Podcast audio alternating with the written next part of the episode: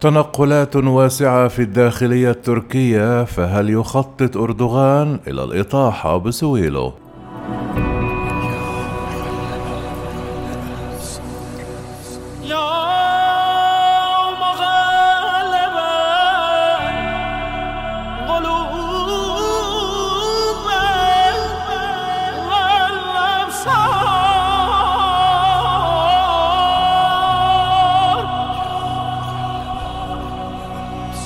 شهدت تركيا فجر الأربعاء حركات تنقلات بجهاز الشرطة شملت سحب عشرة مديرين للأمن من المقر العام بوزارة الداخلية في أنقرة وتعيين ثلاثة وثلاثون آخرون. جاء ذلك بموجب مرسوم رئاسي صادر عن الرئيس رجب طيب أردوغان نشرته الجريدة الرسمية ووفق القرار تم نقل حسين أشقين مدير أمن ولاية إزمير غرب ليتولى نفس المنصب بولاية ديار بكر جنوب شرق ليحل محله محمد شهنة مدير أمن مرسين. تم استدعاء عشرة مديرين للأمن لتولي وظائف استشارية بمقر وزارة الداخلية وهم مدير أمن ولايات أفيون حصار وبرتن وديار بكر.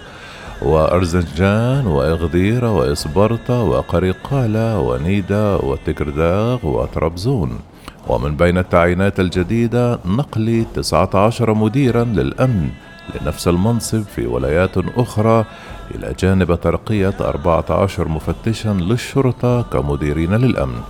تأتي القرارات في وقت تشهد وزارة الداخلية حراكا غير عادي على خلفية اتهامات يواجهها وزير الداخلية التركي سليمان سويلو حيث يزعم زعيم المافيا التركية سادات بكر بتورطه بعدد من الجرائم والفضائح. شملت إتجار بالمخدرات فضلا عن أعمال أخرى منافية للآداب.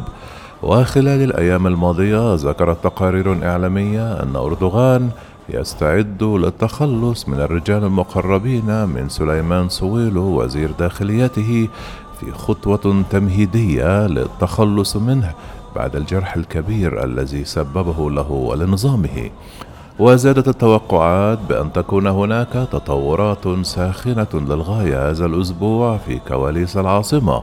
كما تركز جميع التسريبات من وراء الكواليس على وزير الداخلية سليمان صويلو الذي يمر بظروف صعبة ويوشك على الانهيار وتقديم استقالته بحسب تسريبات متقاطعة. تعليقا على تلك التطورات قال الصحفي التركي أحمد طاقان في مقال بصحيفة كوركوسوز التركية في حديثه مع مصدر مقرب جدا من وزير الداخلية حيث طرح سؤالا واحدا مفادة ماذا سيفعل سليمان سويلو؟ ماذا يخطط أن يفعل؟ وقال مصدره إنه في المنتصف كما يعتقد أنه عالق في منتصف الطريق. وأضاف طاقان أن مصدره قال له لن يتردد الوزير للحظة في الاستقالة إذا كان الأمر متروكا له. أرسل الرئيس أردوغان رسالة تطلب منه أن يستقيل. وأعلم بكل وضوح أن بن علي يلدريم نقل هذه الرسالة مرتين لكن الوزير كان منزعجا جدا من هذا الوضع. مصدر الصحفي أضاف فقال الوزير لماذا يرسل بن علي يلدريم رسالة إلي؟ إذا كان الرئيس أردوغان يريد استقالتي فلماذا لا يخبرني مباشرة؟ إذا قالها في وجهي فسأستقيل دون انتظار للحظة. وتبع المصدر علاوة على ذلك كيف أعرف أنه ليس فخا؟ بن علي كلماته لا تعني شيئا بالنسبة إلي. ماذا سيحدث إذا صدقت بن علي واستقلت؟ ثم قال لي الرئيس أنه لم يطلب مني الاستقالة. الصحفي تاقان تابع متسائلا في إشارة إلى سويلو وزير الداخلية ألا يمتلك السياسي الذي يدعي أنه رجل دولة على هذا المستوى الإرادة والقدرة على أن يقرر بنفسه ألا يستطيع أن يقول قمت بتقييم الوضع سيكون من الأفضل لوطني وحزبي إذا استقلت أو لا يستطيع أن يقول لقد اتخذت قراري أنا في منصبي. كانت تقارير صحفية تحدثت عن ترك وزير الداخلية سليمان سويلو بمفرده في حزب العدالة والتنمية ومجلس الوزراء بعد الإدعاءات التي أدلى بها سادات بكر زعيم الماضية والمطلوبة بعدة تهم متعلقة بالجريمة المنظمة. ولم يدع الرئيس أردوغان سويلو للاحتفالين في المجمع الرئاسي وتجنب الظهور جنبا إلى جنب معه. تتجه الأنظار إلى ما إذا كان سليمان سويلو الذي أصبح الآن وزيرا غير مرغوب فيه في الحزب. ستتم إقالته أم لا؟ حيث أصبح أحد أكبر أو أكثر الشخصيات إثارة للجدل في السياسة التركية في الآونة الأخيرة. دخل سليمان سويلو في صراع على السلطة مع صهر أردوغان بيرات ألبيرق وزير الخزانة والمالية السابق حيث برز سويلو وألبيرق كمرشحين رئيسيين بعد أردوغان وأصبح سليمان سويلو ثاني أقوى شخصية بعد أردوغان عندما طلب ألبيرق الاستقالة اختبر سويلو قوته مرة أخرى بإعلان استقالته في الثاني عشر من إبريل نيسان من عام 2020 بسبب الطريقة التي تم بها الإعلان عن إجراءات فيروس كورونا.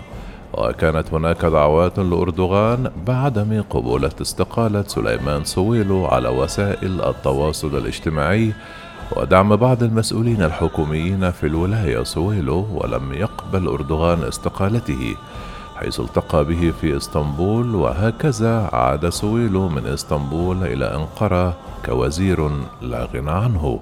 ومع ذلك تغيرت الصورة عندما استهدف زعيم المافيا سويلو بمقاطع الفيديو التي نشرها لمدة شهرين متتابعين.